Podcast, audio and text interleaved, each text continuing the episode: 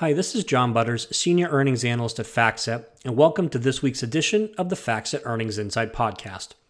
The FactSet Earnings Insight Podcast is based on content published in the FactSet Earnings Insight Report, which provides commentary and analysis on corporate earnings for the S&P 500 and is available each week on the FactSet website at www.factset.com.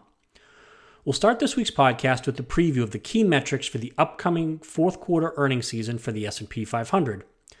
Then we'll discuss our topic of the week, which is earnings estimate revisions for S&P 500 companies for the fourth quarter.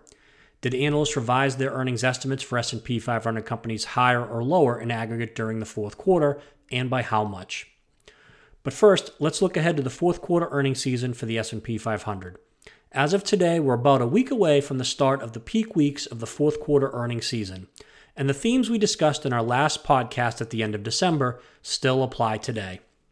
Analysts and companies have been more optimistic than normal in their estimate revisions and earnings outlooks for the fourth quarter. As a result, expected earnings for the S&P 500 for the fourth quarter are higher today compared to the start of the quarter. Despite this increase, the index is still expected to report the third largest year over year decline in earnings over the past 10 years due to the negative impact of COVID 19 on a number of industries. Earnings growth is projected to return in 2021. In terms of estimate revisions, we'll discuss this subject in more detail in the second part of the podcast as the topic of the week. But for now, we'll say that analysts did increase their earnings estimates in aggregate for S&P 500 companies during the fourth quarter. In terms of guidance, more S&P 500 companies have issued positive earnings guidance for the fourth quarter than average. When looking at corporate guidance, we typically compare the estimate provided by the company to the mean EPS estimate of the analysts at the time of the company guidance. If the company guidance is above the mean estimate, we classify the guidance as positive. If the company guidance is below the mean estimate, we classify the guidance as negative. At this point in time, 85 companies in the index have issued EPS guidance for the fourth quarter. Of these 85 companies, 56 or 66% have issued positive guidance. This percentage is well above the five year average of 33%. Because of the net upward revisions to earnings estimates, the estimated year over year earnings decline for the fourth quarter is smaller now relative to the start of the quarter. As of today, the S&P 500 is expected to report a year-over-year decline in earnings of 8.8% compared to a year-over-year decline in earnings of 12.7% back on September 30th. If 8.8% is the actual decline for the quarter, it will mark the third largest year-over-year decline in earnings reported by the index since the third quarter of 2009, trailing only the first and second quarters of this year. It will also mark the seventh time in the past eight quarters in which the index has reported a year over year decline in earnings. Four sectors are projected to report year over year earnings growth, led by the materials and healthcare sectors. Seven sectors are projected to report a year over year decline in earnings, led by the energy, industrials, and consumer discretionary sectors. Looking at future quarters, analysts project earnings growth to return to 16.5% in the first quarter of 2021. The forward 12 month PE ratio is 22.6 which is well above the 5-year average and well above the 10-year average. And during the upcoming week, 9 S&P 500 companies, including one Dow 30 component, are scheduled to report results for the fourth quarter. Even though the overall number is small, there are a number of high-profile companies reporting next week, particularly in the financial sector, including JP Morgan Chase, Citigroup, and Wells Fargo. So to summarize our preview of the fourth quarter earnings season, analysts and companies have increased their expectations for earnings for the fourth quarter. As a result, estimated earnings for the S&P 500 for the fourth quarter are higher now compared to September 30th. Despite the increase, the index is still projected to report the third largest year-over-year decline in earnings in the past 10 years due to the impact of COVID-19 on a number of industries. Earnings growth is expected to return in the first quarter of 2021. Now let's move on to our topic of the week, which is earnings estimate revisions for the fourth quarter.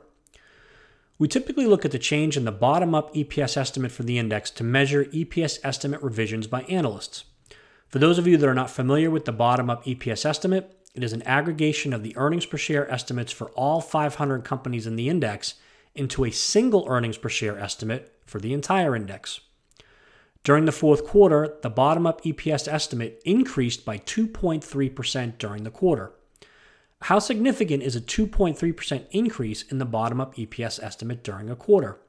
How does this increase compare to recent quarters? Well, in a typical quarter, analysts usually reduce earnings estimates during the quarter, and the bottom up EPS estimate usually decreases over this time frame.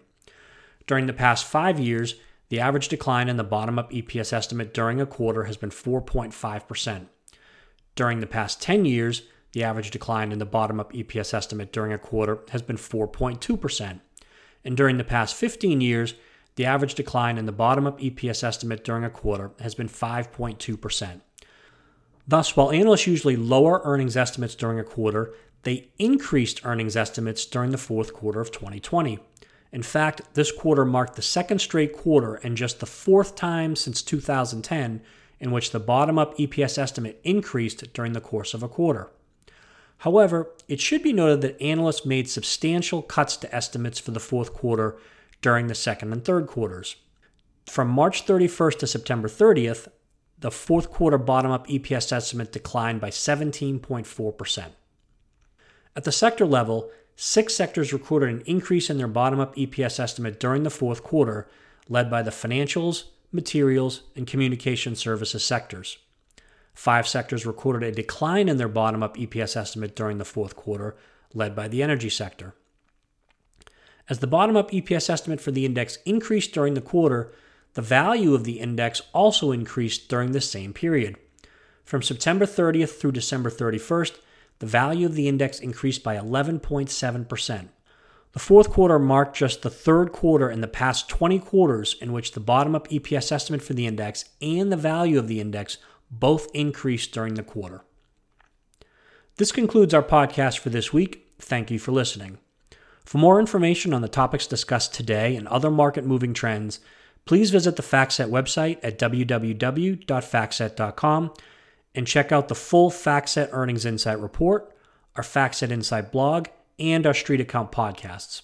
And of course, stay tuned for next week's edition of the FactSet Earnings Insight podcast.